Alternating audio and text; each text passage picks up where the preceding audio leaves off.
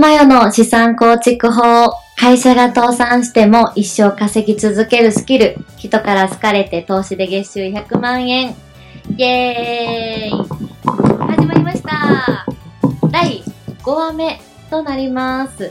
で、えー今回ですね、ご一緒に、まあ、お話ししてくださるのが、えービジネスパートナーということで資産構築一緒にさせていただいてる杉野さんとともみさんと二人に来ていただいてます。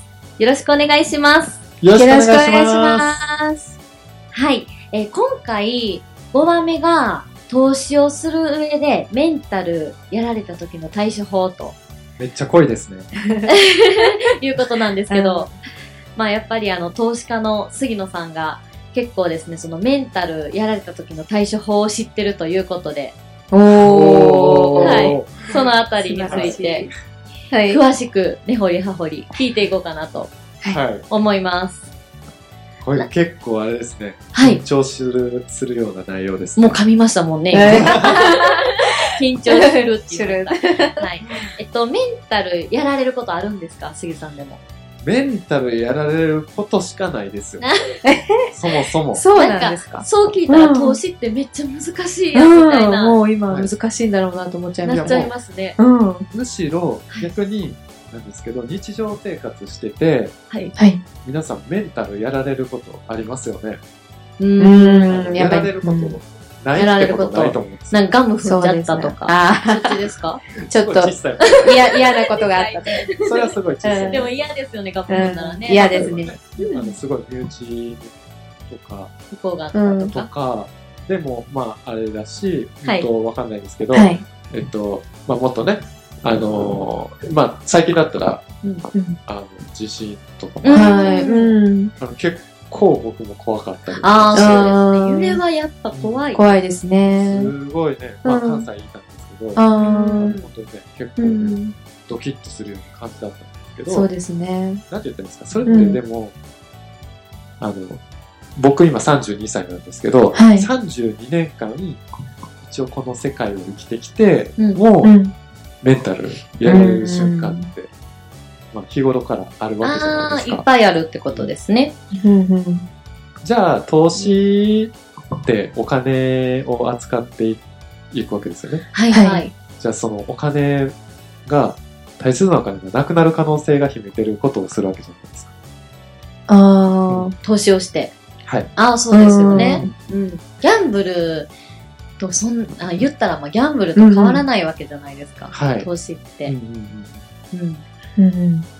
そういったことですね。ってことを考えると、んすごい、その要は日常生活でも、うんうん。あのメンタルがちょっと落ち込んだりとか、うん。なんかちょっと怒ったりとか、うんうんすることいっぱいあるのに、うん。じゃあ投資の時に、たとえプロでも結構やっぱ、やられるんです。ああ、そういうことですね。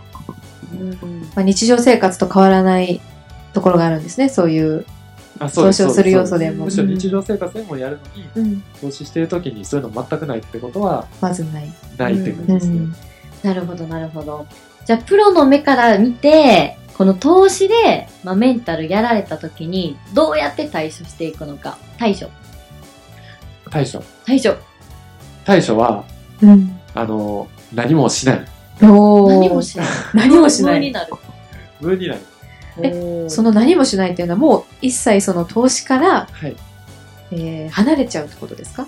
ああ、そういうのもあります。あの、のもあるし、えっと、本当に何も考えないように、あの、するために、例えば、まあ、その人によって違うんですけど、はい僕の場合だったら、あのもう、なんて言ったらいいんですかね。水をめっちゃ飲むとか、へー。とか、外に出るとか。ああ、あーそういうことですね。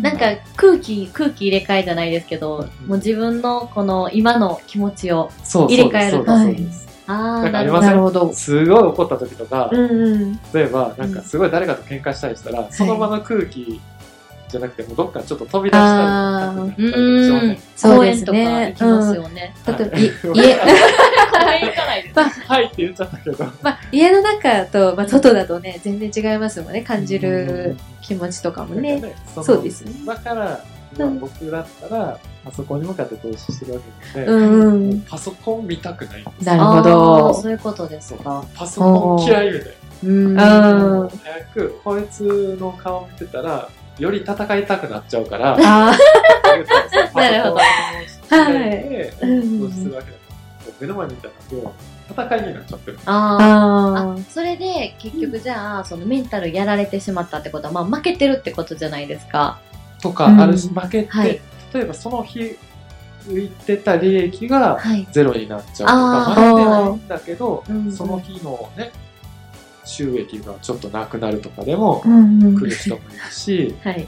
なんか、まあいろんなね、あそうですあね。のパターンあるんだけど、はい。えっと、まあそういうので、うってなったら、はい。目の前とね、やっぱ、この野郎って取り返したいとか、なんか、いろんなのってあると思うんですよね。はい。はい。で、そしたら戦いたくなる。ああ、うんそういうことですねうん。取り返せ、取り返そうって思っても、取り返せないパターンが多いってことですか、これは。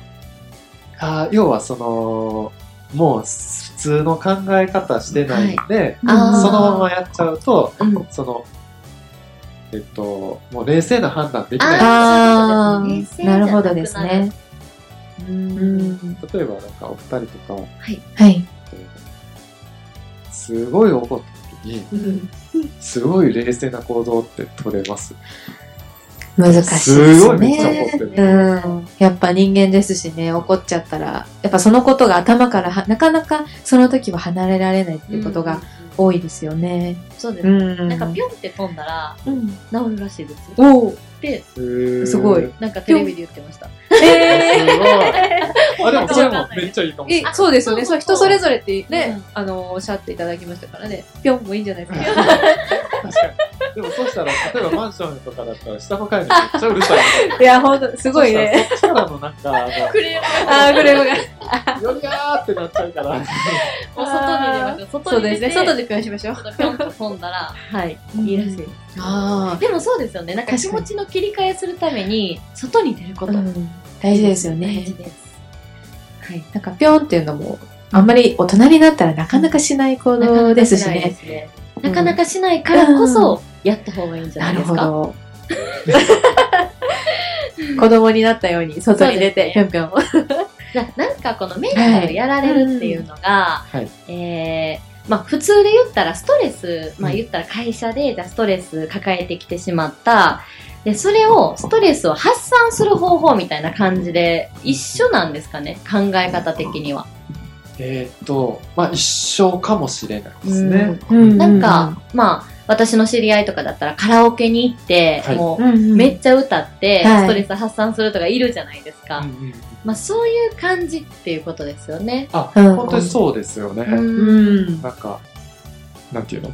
はい。あの、もう投資とうんか自分のやってるトレードみたいなところの、今その、メンタルがやられてる時って、それが脳の中で、パーセント中の80%とか買っちゃってるわけじゃないですか。うんうんそればっか考えちゃって、あ、そうですね。うんそうですよねそれを歌うことで、なんかもう、歌、はい90%。忘れちゃう。忘れちゃう。っていうことか。なるほど。なんかあります？でも。うーんと、ストレス発散法みたいな、ともみさんの中で。私はですね、そうですね、まあその本当にカラオケも、まあもともと歌歌うの好きなので、そうですよね。まあ歌えば割とスッキリするっていうのは本当の話で、うんうん歌えますし、あとそうですね、まあ出かけることかな。やっぱその家にいないっていうのはいい発散方法だなって思います。確かに。うん。一回離れる。うん、大事ですね。と思います。あとはね、あの、深呼吸。ああ、いい僕ですねあの。うんうん。もう家の中で、みああ、なんか、これ全然聞こえなかったですね、今。マイクには入らなかったです。マイクに鼻息かけるのやめようかなと思ってやめた。差がない。やめたんですけど、あの、もう、息を吸い込んだりとか、あとはなんか、パソコンにね、熱くなるな、みたいな。ああ、なんなんか書く？か書くってことですか？ああ、いいですね。ちょっと可愛い。なんかステッカーとかありそうです。ありそうですね。怒るの危険。一つだけ、ちょっとだけ真面目な話。ははい、。真面目で真面目で。重要な話があると。全然あの重要ではないんですけど、はい。はい。あのーえーその、人間ってすごく楽しかったりとか、すごく面白かったりとか、すごく悲しかったりとか、うんなんか逆に言うとすごい調子に乗ってたりとか、うんうん。うん怒ってるとか落ち込んでるとかだけじゃなくて、はい。はい。なんかそういうもう喜怒哀楽。がもう結構な、もうこうなんて言ったらいいんですかね、レベルまで達したら、うん。あの、冷静な判断ってできないらしいんですよ。ああ、もう、できないレベルがあるんですね。らしいというよりはできないんですよ。うんうん。すごい、あの、俺運転めっちゃうまいわってなって、うんもうドリフトとかめっちゃかませるとかうん思ってる人、中途半端にね、はい。自信過剰とかになっちゃったら、うん街でめっちゃ危ない運転してるような人とかいますね。うん。うんいますねそう。いう人はすごい自信過う剰で、ん。冷静な判ああ、はいはいはい。い。自信満々になっちゃった。断。そうそうそうなるほどですね自信ありすぎて、うん。何でもできるわあああ、なるほな。ど。う、なんうん。吊り橋、はいうんと、なんていうの、俺死なないわ、みたいな思って、うんすごい危ないような崖の、うん。うんこう歩く、歩くとか、ああ。それって結構冷静じゃないじゃないですうん。そうですねそうですね。か。なんか子供とかって、うん。すごい楽しそうなしてる時って、ありえないようなことするでしょ。ああ、そうですね。うんうんでも普段はおとなしかったりとうか、ん。ああ、はいはお母さんの言うことをしっかり聞いてい。とか、うん。う確ん。かに。なんで、すごい感情高ぶった時っていうのは、結構冷静じゃなかったりします。うん。なんか、怒ったりとか悲しんだりとかするだけじゃなくて、実は楽しすぎても、ダメ？ダメ、まあ、投資としても結構ああ、はいはいはい。うんへえ、そういうことなんですね。なるほど。だからテンションのキープみたいな感じなんですかね。あんまりその、楽しすぎてもってなると、そうなかなかそっちに人間って行きがちなイメージがあるんですけど、そこをうまく抑える、なんでキープする。投資してんのあんま楽しくないなって思ってる人が、い今ね、この聞いてる中にいたとしたら、その人はすごい、あの、メンタルを整えるのが上手い人かもしれない。ああ、そういうことなんですね。楽しいっていうよりは、まあ面白くないけども、これでお金がお金を生むんだみたいな。そう。うん。そっちの方がいいってこと。集中力がやっぱある人ですよね。ああ、うん。うんうん。そうですね。言われてみると。でもこれ集中力なんかつけようと思ったら誰でもつけれるじゃないですか。